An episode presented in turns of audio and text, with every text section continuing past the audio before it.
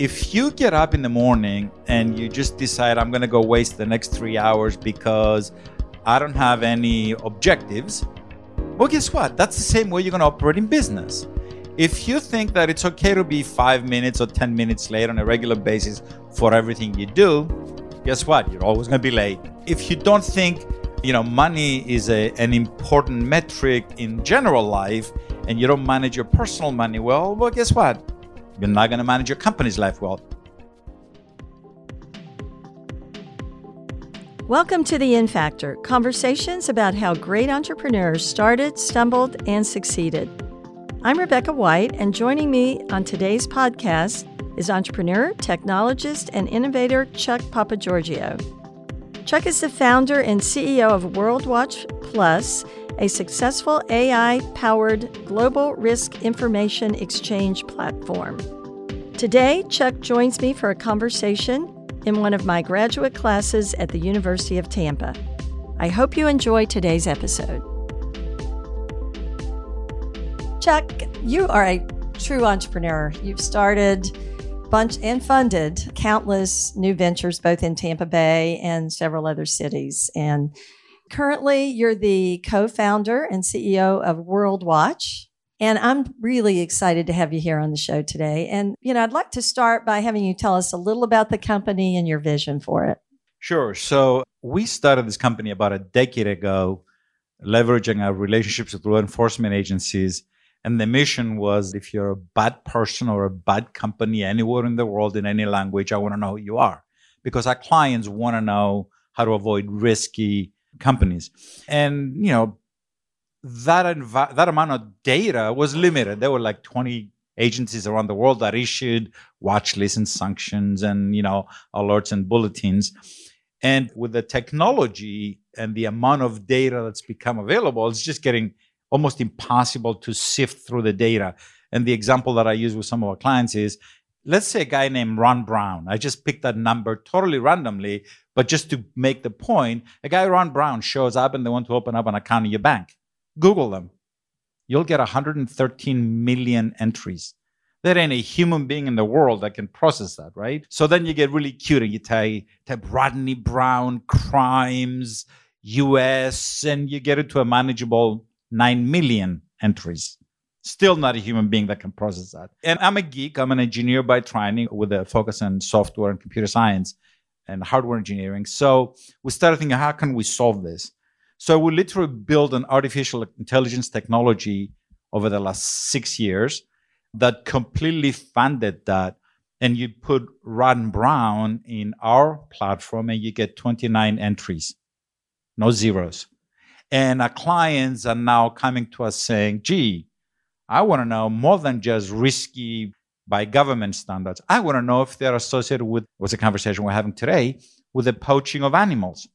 So we actually built technology and artificial intelligence that can tell the difference about reading something about poaching an egg, which is something that happens millions of times a day in millions of articles, and poaching a rhinoceros or a turtle. And we build all that technology. And that's what we did today. Fascinating. I love that. You know, today you've come a long way. We're with a group of students who are just thinking about their own entrepreneurial path.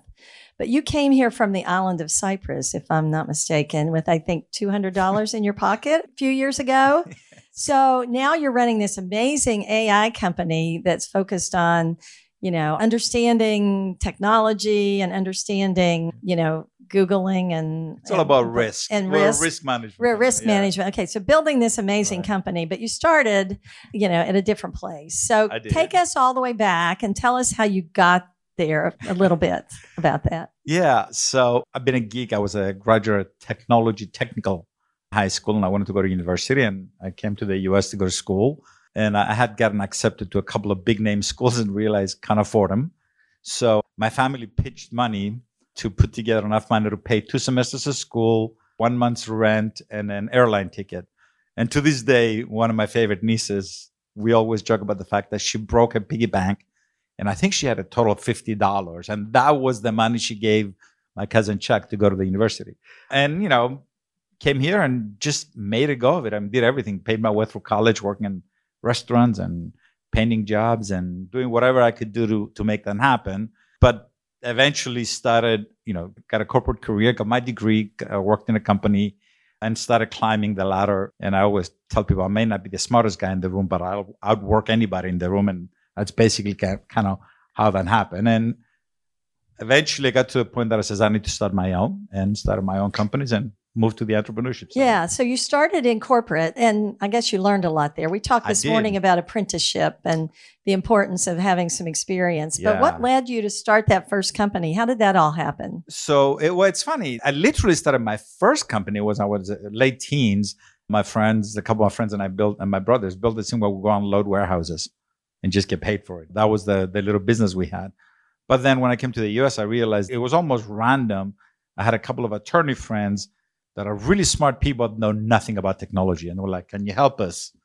And I started building support programs and computers and designing software for them and workflows and solutions while I was going to school, working at a restaurant, getting my degree. And then at some point, I started this side gig consulting business. But I tell people the best education I got, with all due respect to my friends in academia, was working for UPS I want to be, uh, they hired me to be an engineer. I redesigned the UPS corporate network. My, I was the architect behind that, along with a couple of other guys. And then they said, gee, you're a smart guy. We'll make you put in the general manager course. And I went from IT to marketing to finance to human resources to operations to strategy to just, and they throw you in a job and say, here, go figure it out. And once you figure it out, good, now go, there's your next job. I was at UPS for seven years. I had nine jobs, and every one of them was more and more important. And that's how you get to understand all the things that that you can do to change the world and build a business. And that's when when I left UPS because somebody said, "So I was made a division manager at 29, which is a big thing internally at the company." And I went to my boss at the time and said, "So, when do I get my next promotion?" And he said, well, the next, the youngest district level manager we have is 40. So you got to wait to go. And that's kind of was the beginning Pay of the dues, end. Huh? Yeah, it was the beginning of the end. I am not a very patient person. So I just bolted and started my own company I went to do consulting and did M&A transactions. And I realized I'm good at this. So I just kept doing it. You know, it's really interesting to hear you talk about your work experience in all those departments because I started, my first job was in a bank and it was the same thing. And they moved me from department to department, which was actually very good because you know, we've talked a lot about the fact, and I've heard you say that you're an operator.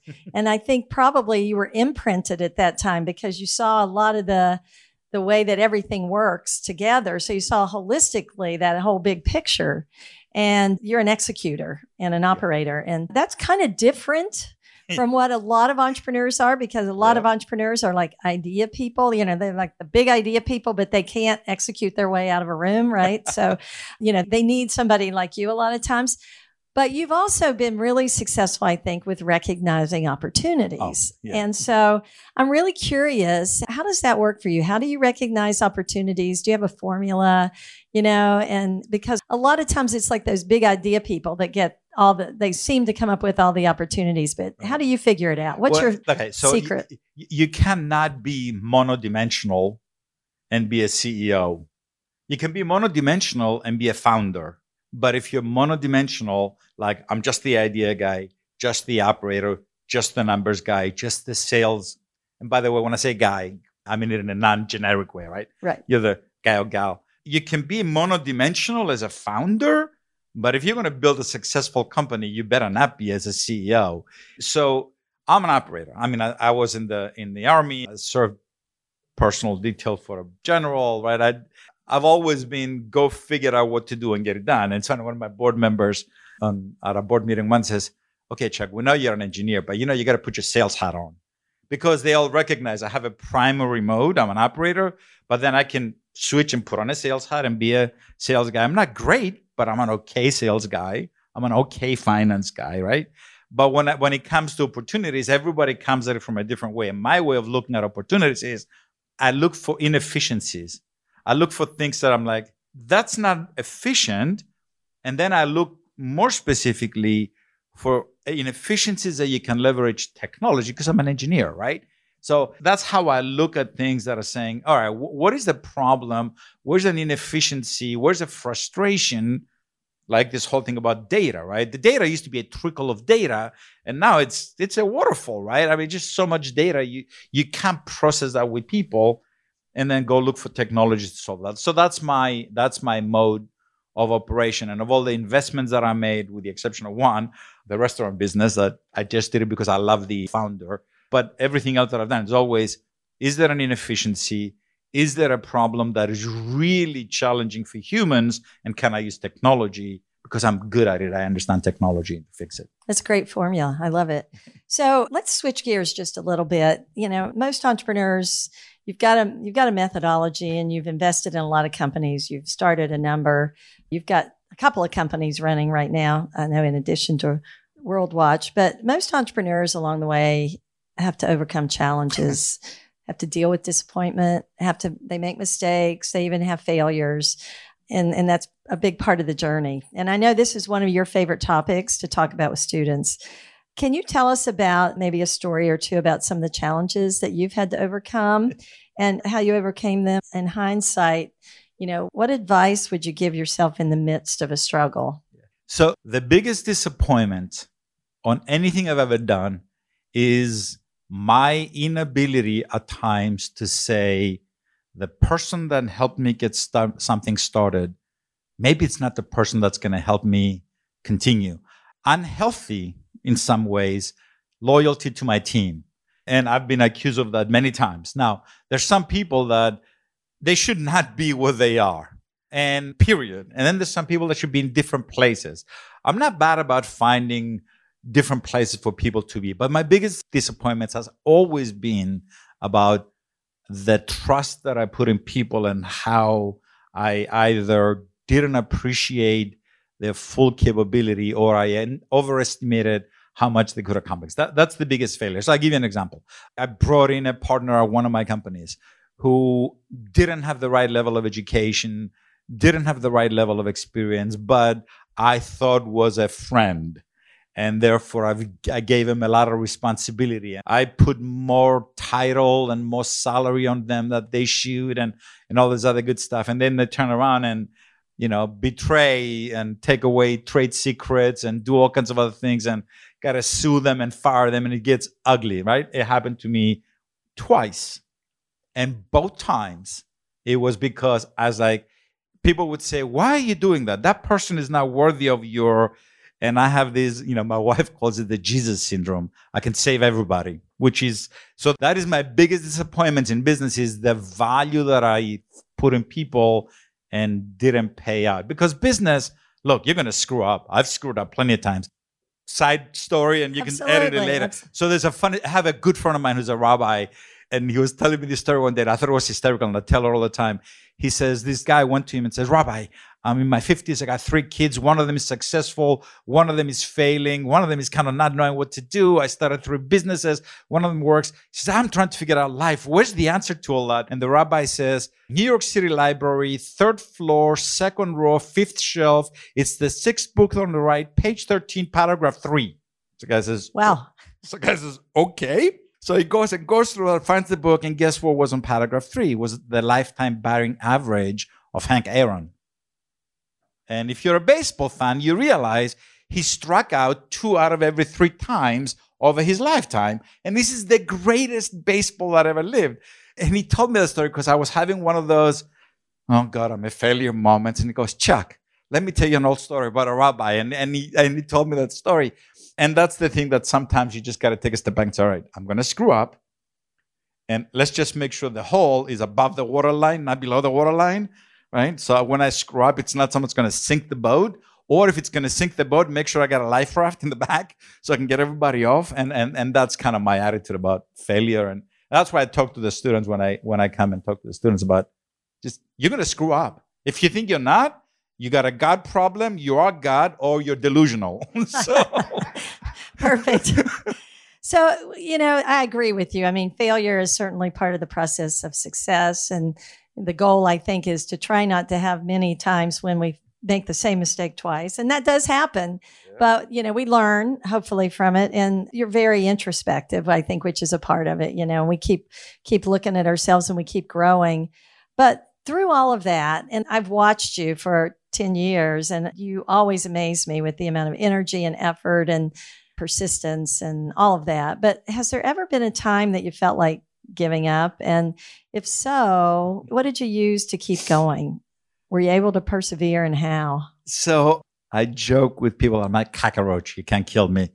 I'll find I will survive. But every now and then you do get, I do get that, oh, I don't know if I'm going to make it. I wake up in the morning and, you know, over the years, I've been approached for jobs with many zeros in the salary range from companies that want guys like me that want to make things happen. I always think about it and then I say no. But every now and then I'll get up in the morning, I'm like, God, I wonder what would have happened if I'd taken the job with Bill Gates 25 years ago when they offered me a job with all these different things, right? So I get over that. That's and, and you you know normally it takes about 30 minutes and I'm yeah, done. regrets don't pay off yeah. usually.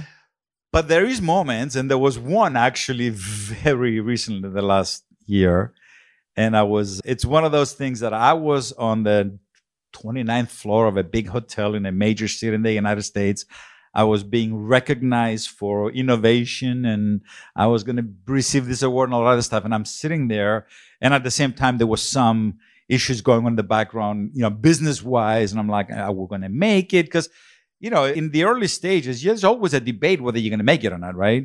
And I was standing looking down, and, and this is one of those crazy thoughts that I've never had in my life. I'm like, God, I wonder what would happen if I jumped.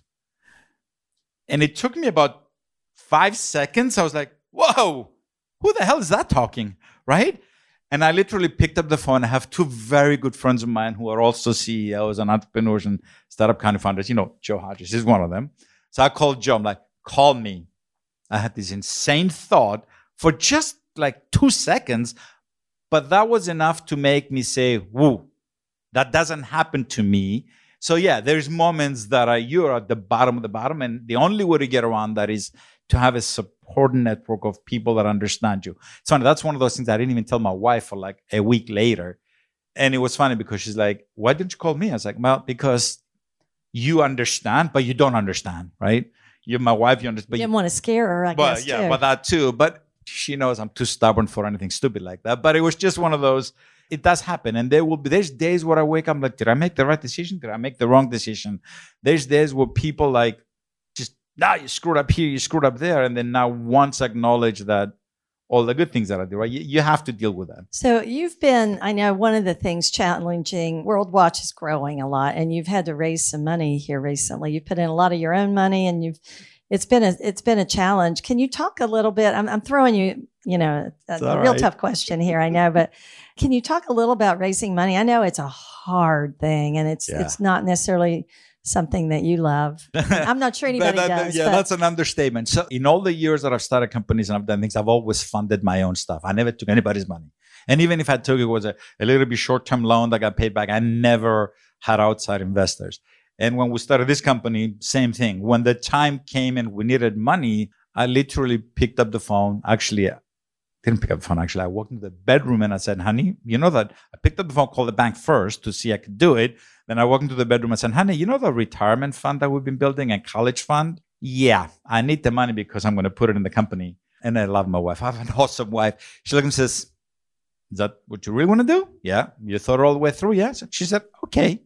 And that is a cool spouse, right? That who can do that. But then we got to a point that is like we, we miscalculated revenue. That's the one thing I can tell you cost and operating cost plus or minus 10%.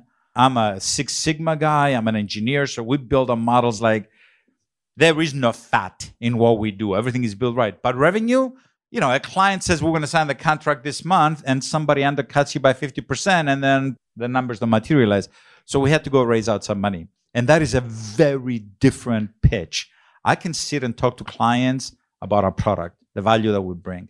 And I coach the students here about the pitch competitions, how to sell your idea. But on a personal level, you're trying to convince an investor, you're trying to sell them on your idea, and their job is to tell you your baby's ugly, your idea is bad, you're not going to make money, there's all the holes in it. And they doubt you. They will say, say things like, I live my life by three rules be good at what you do, do the right thing, help others. That's my code of conduct. I've lived like that for my entire life, pretty much. And when I go tell somebody, well, I think the customers like this, this, and this, and they say, well, I don't think there's a market like that.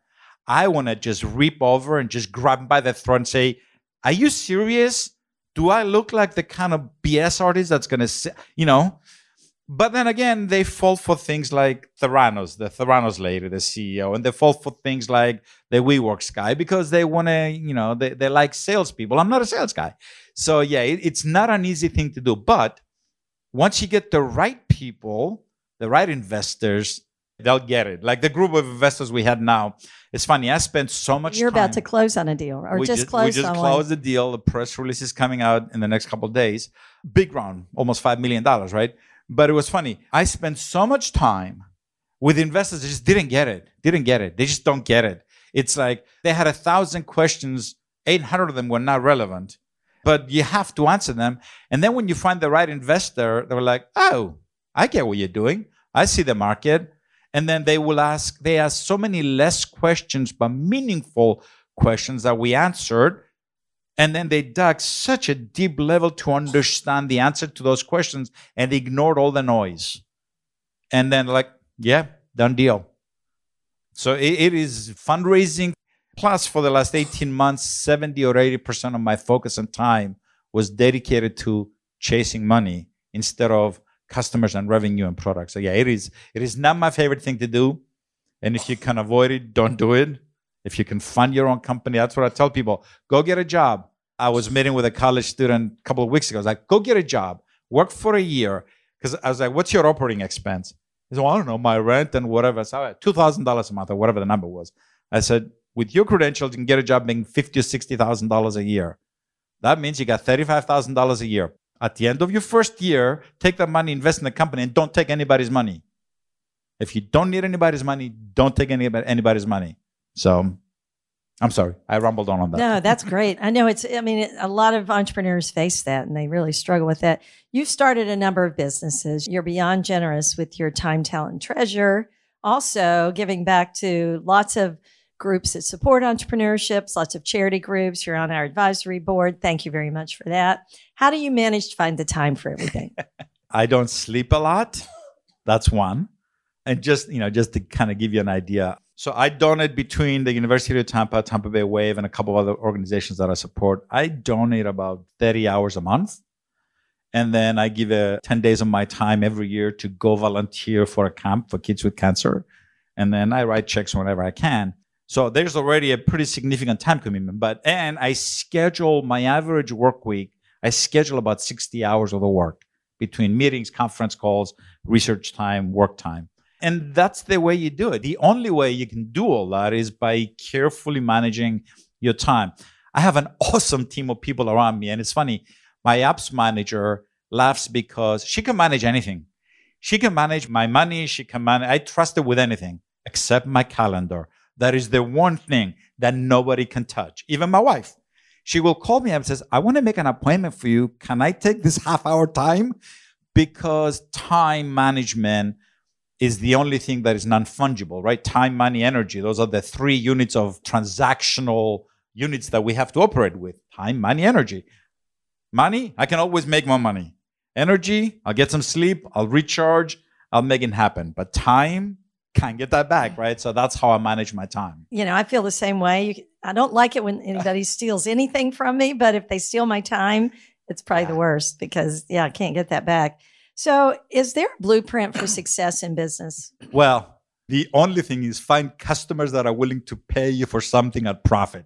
That is the only constant in business. But there is no real blueprint for success other than that because I know companies that are horrible at customer service, but they have a great product and the customers are willing to pay for it. I've worked with entrepreneurs that could have managed the operational side of their business. They could have managed their way out of a wet paper basket with a chainsaw, but they're brilliant idea people and they get people to buy in, right? So there's just no magic formula for it.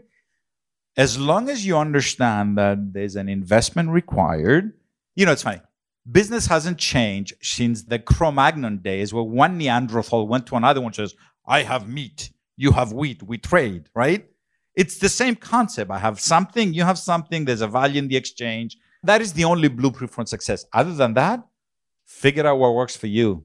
And more importantly, figure out what's going to be in the way of your success and either move it, kill it, and go around it, right? So I love that. One of my favorite sayings from you is that the, the way you do anything it's the, is the way you, you- do everything. or the way right. you do it. Yeah. The way you Yeah. do anything is the way you do everything. Can you talk about that? Because I think that's It is really it good is- for our yeah, listeners It is. It's one of those things that underlines my philosophy in life and how I operate. And it's my kids hear it all the time. My friends hear it all the time.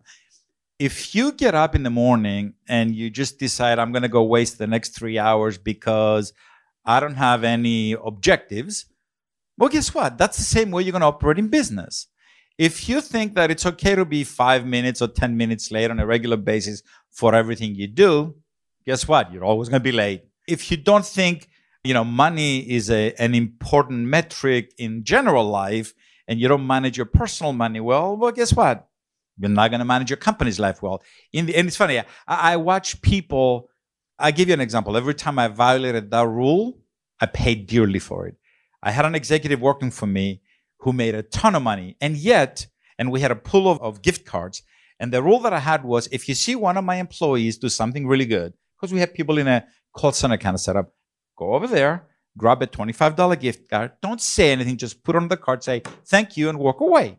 Every week, she would take two of those gift cards to pay for her Starbucks. Now, think about that. You're an executive making hundreds of thousands of dollars in salary, and you think it's okay to take gift cards from the employee gift card pool. The way you do it, guess what? That's the same executive that walked away cheating us and we have to sue and everything else, right? It's the way you do anything is the way you do everything. I put people to test. I'll do stupid stuff like I'll go to a restaurant and just watch how somebody behaves with the waiter. Or I'll set somebody to act totally stupid and just to see how they respond to somebody who doesn't understand. I've sat in a room, I think the funniest one was I've sat in a room with 27 lawyers doing an $8 billion transaction and they didn't know who I was because I sat in the room for two days and they didn't know who I was until the last day of the negotiations. One of my guys says, Hey, Chuck, what do you think we should do about that? Because they have reached the end. And everybody turned around, looked and was like, You're the guy? I'm like, Yeah, I'm the guy. But I didn't do it because I wanted to trick them. I wanted to see how they operate because the way you do anything, it's the way you do everything. And if you allow slack in one way in your life, you're going to allow it in other places. So- Yeah, I've started using that with hiring people, and you know, it, it can really come in handy. So, as we kind of wrap up our conversation, this has been great. We could keep talking, I know, forever. But if there was one piece of advice you would want to leave with our listeners, what would it be? Yeah, I gave it a lot of factor of all the of, of all the things that we're talking about. That's the one that I thought about. This is geared for entrepreneurs, right? And the one thing that you should never look at as an entrepreneur is that anything you put into your business is a sacrifice. No, wrong attitude. Priests, soldiers, you know, saints make sacrifices. Entrepreneurs make investments. So if there's one piece of advice is whatever you decide you're going to do, TME units, right? Time, money, energy. It's not a sacrifice. It's an investment. And if you look at it that way, then you're going to start see the, huh, should I make this investment in focus and energy on something? Should I invest this money instead of, gee, I'm not going to go out for a party tonight because I, you know, I, with college students, it's a big thing. Wow, we're not going to go out tonight because I took $100 to go test an idea. It's, I sacrificed. No, you didn't. That's an idiotic view of the world. If you're an entrepreneur, you don't make sacrifices, you make investments. And that also allows you to deal with the fact that every now and then, guess what happens to investments? They go to zero, right? Instead of, oh, I sacrificed and I got nothing for it. Nope, I made an investment, it didn't pay off.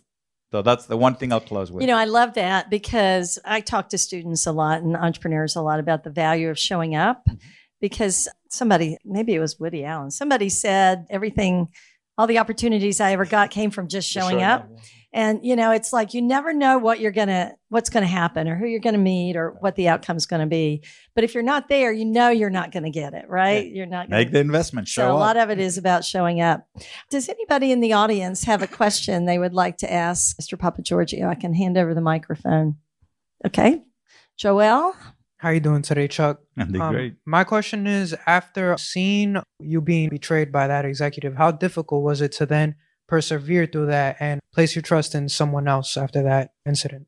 I refuse to let other people define how I live my life. So, yeah, it hurt. It cost me more than a half a million dollars in legal fees to resolve. It just about almost broke my company. But you know what? At the end, I believe people are good until they prove otherwise. And so, no, that didn't change it. The only thing that I did differently now, I pay a lot more attention to my own rule about watch how they do anything. And I don't allow any slack in that anymore. So, Yeah. Sometimes you get to have to get hardened to that. yeah. Any other questions? Yeah. Colby. Hello, my name is Colby. Thank you for being here. I just have a quick question. So I know you are like the jack of all trades. You've, you know, were the operator. You you've done everything. What would your advice be to someone who maybe, you know, is is good at XYZ, but maybe they really struggle in other areas, you know, for a new entrepreneur? Like what would what would your advice be? So the one thing to about that is if you're not good at something, just make up your mind. Am I not good because I'm naturally not good at it and I will never be good at it? Sales. I am not good at it. I will never be a great sales guy. So don't try to be one. Just find other people that are really good at that, right? Like my head of sales, she is like, she eats and spits out nails, right? I mean, she's just the example of a hardcore seller, right? So I don't try to do that. I'll do my selling part, but I won't do that. So focus on what are you really good at or what you could be great at, and then go find other people to surround you. Just like my salespeople, just like with my technology guys. I'm a good technology guy, but 20 years later, I can't write code anymore. But I tell you what, my CTO, I'm a geek. He's an Uber geek, right? So go find people to partner up with and find ways to compensating them for making you successful. We talk about the technical co-founders a lot. I think we might have two now. I was the token engineer on the EIR board for the longest time. And every time there was an engineering or technical thing, they'll get them, they'll come to me and it's like, go find a co-founder. Because you want to do this wonderful thing, but you're what you're trying to do defies the laws of physics. So, you know, unless you find an engineer to help you package it, you're not going to do that. Or I'm a very good finance, financial model guy, but I will never be as good. I will never be a CFO as good as my my CFO and my CPAs. So go find somebody to complement that. Don't try to do it because it's just a you're gonna hate it, and b you're never been gonna be really good at it, right? So don't do it.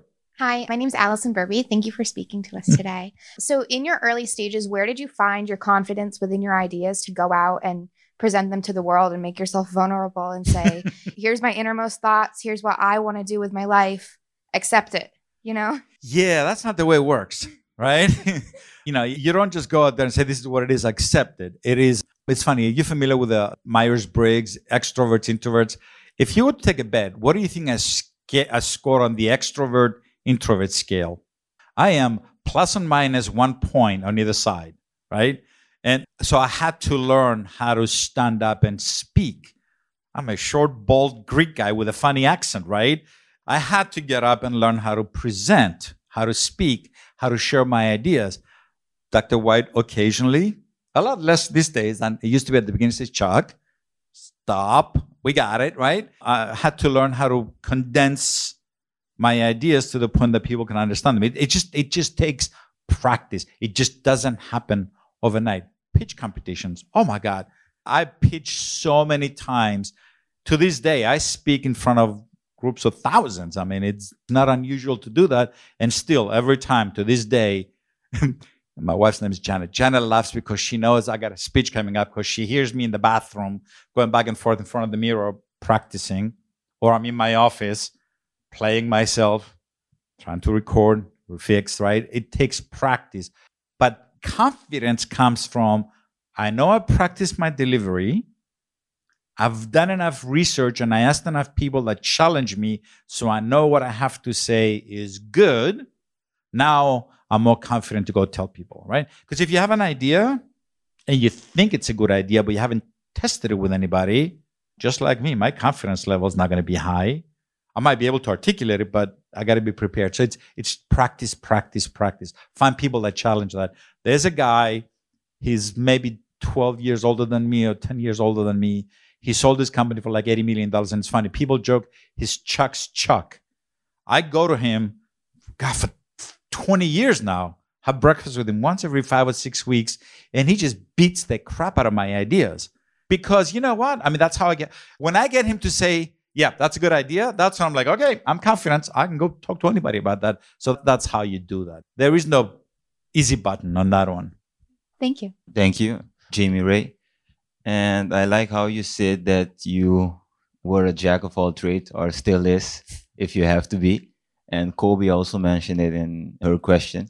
But I wanted to emphasize more on what is the importance of being someone that's flexible in being able to do a lot of things? What's Yeah. the benefit in that? it is the ultimate benefit. You have to be flexible and coachable. You know, it's funny. I have a friend that says, You want to make God laugh? Tell her your plans. Because everything you think you know is wrong, including God's gender, right? And and the point is you have to be flexible. Things are going to go wrong. And you have to be able to understand why didn't they go the way I wanted them to do. So being flexible and as an entrepreneur, being coachable. So if you look for a personality trait, you got to be coachable. I mean, you know, people look at me sometimes like, why do you listen to all this input from all these people? Why do you go ask? I ask my employees all the time, tell me what can I do better? Because, and I truly do. I've changed things, right? All the time. You know, I'm not perfect. Ask my wife, right? So, but yeah, it's an extremely important trait for entrepreneurs. One, I think it's one of the most critical success factor of an individual entrepreneur. Be coachable, be flexible, you know, in, in many things. And some things, no, not in your ethics, not in your convictions, right? But yeah, you got to be flexible and you got to be adaptable and coachable. I love these questions. And one of the things I love about you, Chuck, is that you really do walk your talk because you're very open to being coached. I mean, I've gotten feedback from Rebecca over the years and Yeah. I've adjusted my, it's like, you know what? That, that does me. I mean, Yeah. don't get me wrong. I don't, I am not a wilting flower by any stretch of the imagination, right? But if you tell me something, I will listen and I will process. And if it's internally consistent and it makes sense and it lines up with my values and code of conduct, absolutely will change my behavior. And I, I change my behavior all the time. Well, Chuck, this has been great. It's really been fun to do this this recording in front of the class too, and Yeah. have you as part of this. So, thank you for being with us today. And Always a pleasure. if our listeners would like to connect with you, how can they do that? the World Watch Plus website. My email is on that. I do have a Twitter handle. It's at Chuck Papa G. So anyway, email. Find me through the University of Tampa, the Center for Entrepreneurship. I'm easily accessible. All right. Thank you, Chuck. Thank you.